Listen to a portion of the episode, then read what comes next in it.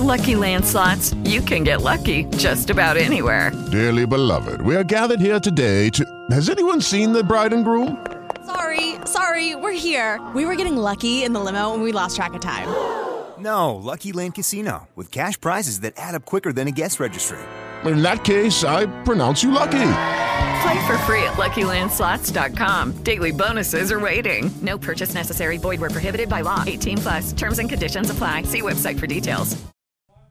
L'età comunale in Italia va dal XIII al XIV secolo, quindi il 200 e il 300.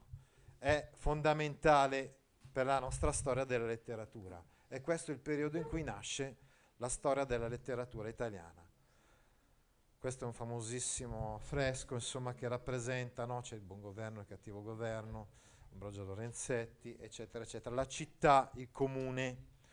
C'è però un appendice eh, della spiegazione della spiegazione precedente, cioè la spiegazione dell'età cortese.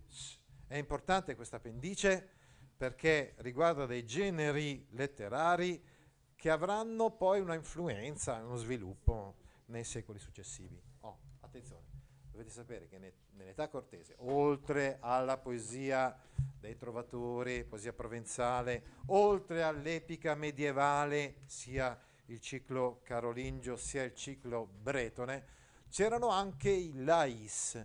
I lais erano poemetti narrativi in versi caratterizzati dall'espressione dei sentimenti e della sofferenza amorosa.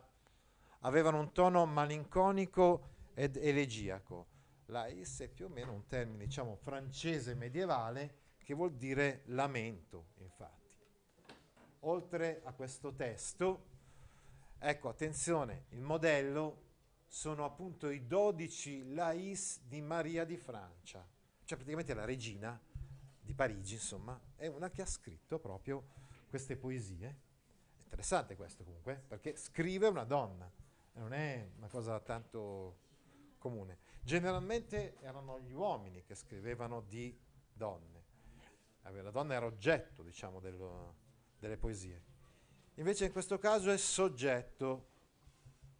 Poi esistevano i romanzi allegorici, con temi di argomento profan- profano, l'amore, contenuto ricchi di simboli e personificazioni che devono essere interpretati per cogliere il reale significato. Il tono spesso elevato e solenne. È il caso appunto del Roman de la Rose di Guillaume de Lloris e Jean de Meug. Vabbè, attenzione, il Roman de la Rose è fondamentale. Infatti è un'allegoria.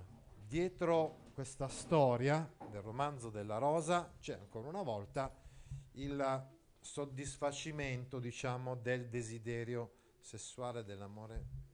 Attenzione, qua c'è qualcuno che purtroppo merita una, una nota.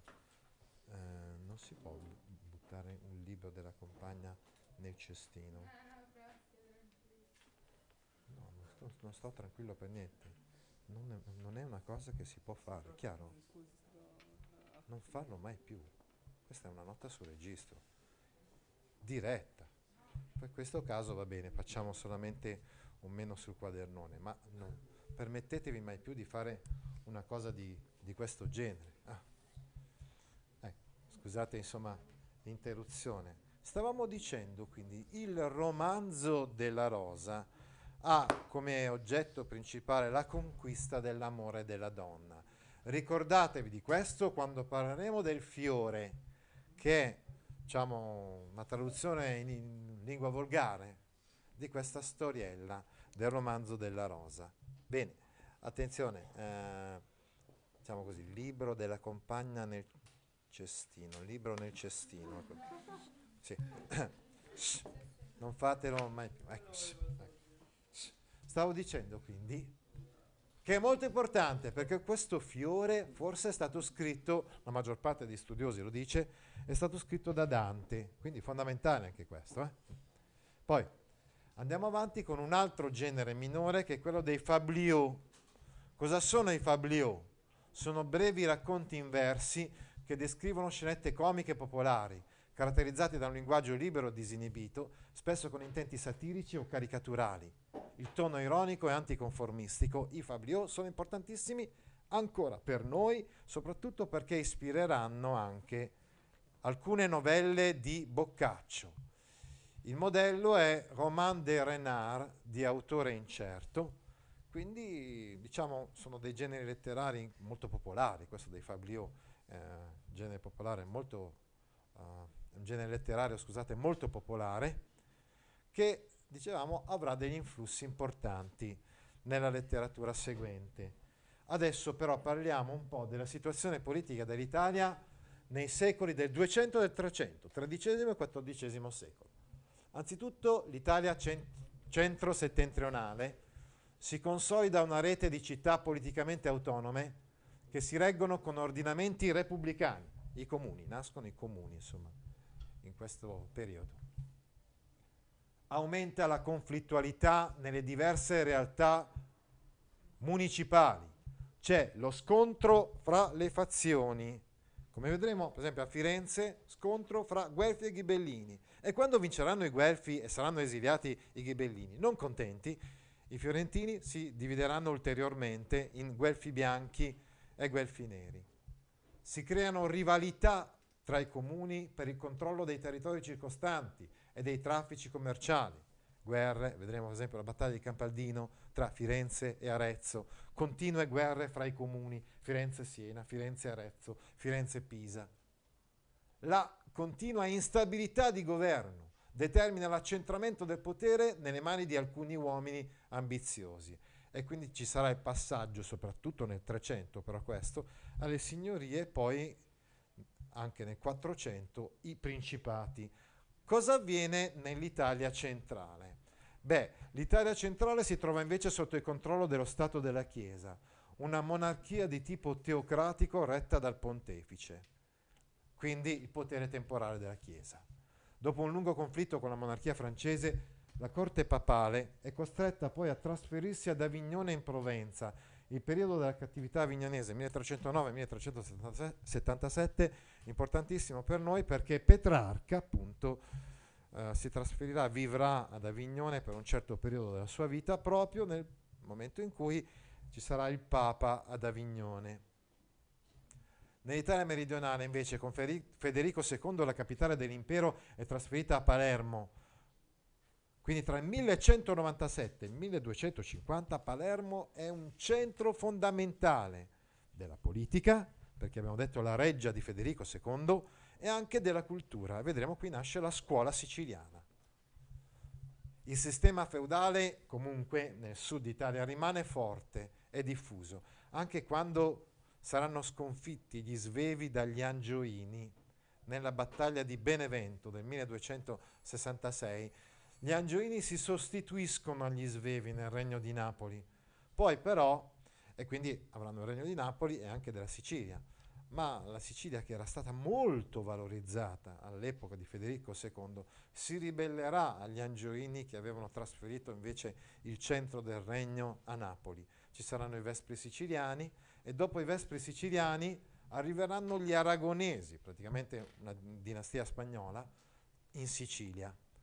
Otterranno il controllo della Sicilia nel 1302 con la pace di Caltabellotta, quindi si divide l'Italia meridionale in uh, Regno degli Angioini e Regno degli Aragonesi, ma comunque sempre con un'impronta, dicevamo, feudale, diversa dall'Italia eh, centro-settentrionale dove invece prevalgono i comuni in questo periodo, poi signorie, eccetera, eccetera. L'impero germanico si estende fino, dicevamo, all'Italia centro-settentrionale. Teoricamente anche l'Emilia, la Toscana, la Lombardia sono sotto il dominio dell'imperatore, che però più delle volte è assente.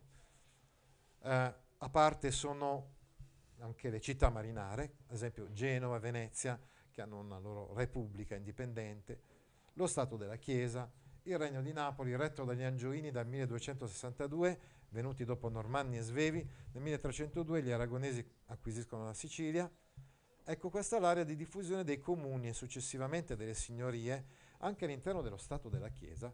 Ci sarà una zona insomma, in cui i comuni si renderanno sostanzialmente indipendenti dalla, dal potere del Papa. Pensate ai comuni come Bologna, Rimini. Eh.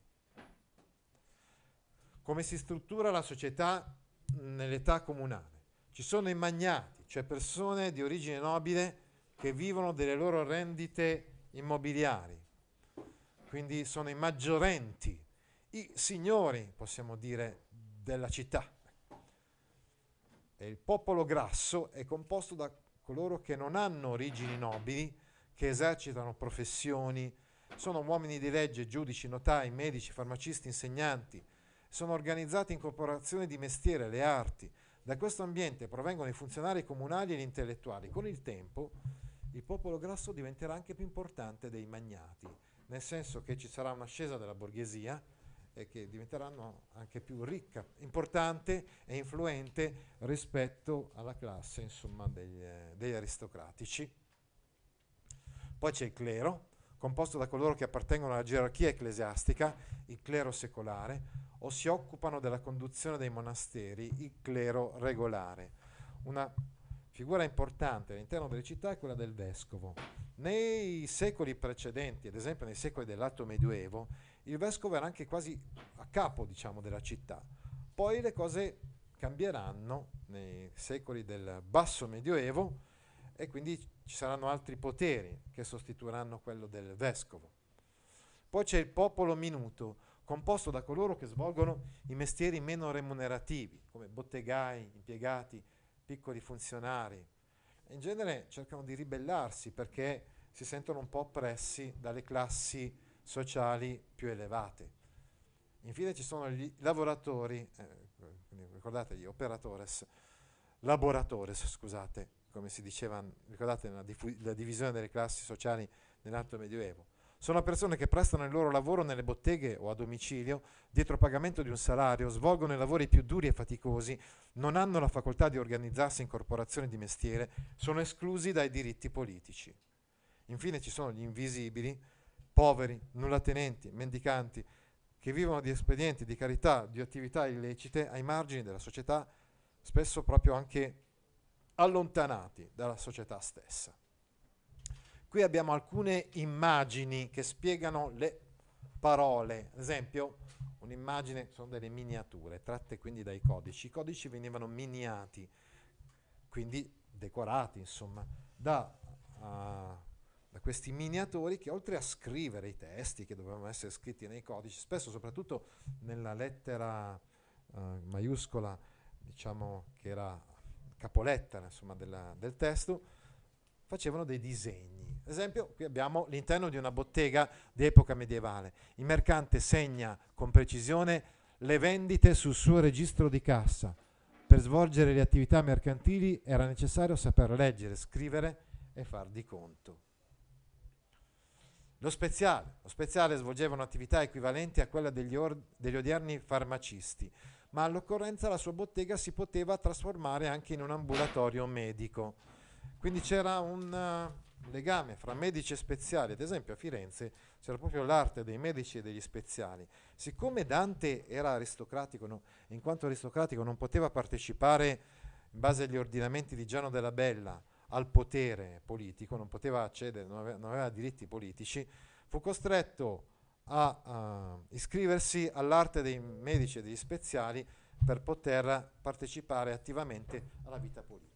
L'attività bancaria era molto remunerativa, i banchieri, ecco, questo è proprio il periodo in cui soprattutto a Firenze i banchieri si arricchiscono moltissimo. Eh. Il banco, cioè loro tenevano un tavolo in cui facevano i cambi, ad esempio, no? prestavano, ecco. era molto remunerativa per i mercanti italiani che arrivarono a prestare denaro perfino ai sovrani europei, si arricchirono tantissimo i fiorentini, abbiamo già detto il fiorino diventa una moneta di scambio fondamentale nel, nel mercato europeo. Ecco, in questo periodo però del 200 e soprattutto del 300 vengono messi in discussione i poteri universalistici che si erano imposti nel periodo precedente, cioè quello dell'impero e quello della Chiesa, cioè il rafforzamento dei comuni nell'Italia centro-settentrionale e poi delle signorie una ripresa economica e demografica. Se noi avessimo qui un grafico, vedremmo proprio che c'è un aumento del numero proprio della popolazione in questo periodo, a differenza del periodo precedente, prima dell'anno 1000, in cui a causa di invasioni, eh, malattie, eccetera, c'era un, uh, un calo demografico, dopo il 1000 si assistette invece ad un aumento demografico consistente, soprattutto poi dal 1200 in poi, il 200 fu un secolo di grande progresso, di grande inurbamento, quindi trasferimento delle popolazioni dalla campagna alla città, a differenza di quanto abbiamo visto l'anno scorso avveniva nel periodo feudale, quindi c'era il trasferimento dalla città verso le campagne, il periodo delle invasioni, eccetera, ci si trasferiva nelle campagne. Adesso invece abbiamo il processo inverso, cioè il trasferimento dalle campagne alla città. Avete delle domande da fare su questa spiegazione? With the Lucky Land slots, you can get lucky just about anywhere. This is your captain speaking. Uh, we've got clear runway and the weather's fine, but we're just going to circle up here a while and uh, get lucky. No, no, nothing like that. It's just these cash prizes add up quick. So I suggest you sit back, keep your tray table upright, and start getting lucky. Play for free at LuckyLandSlots.com. Are you feeling lucky? No purchase necessary. Void where prohibited by law. 18 plus terms and conditions apply. See website for details.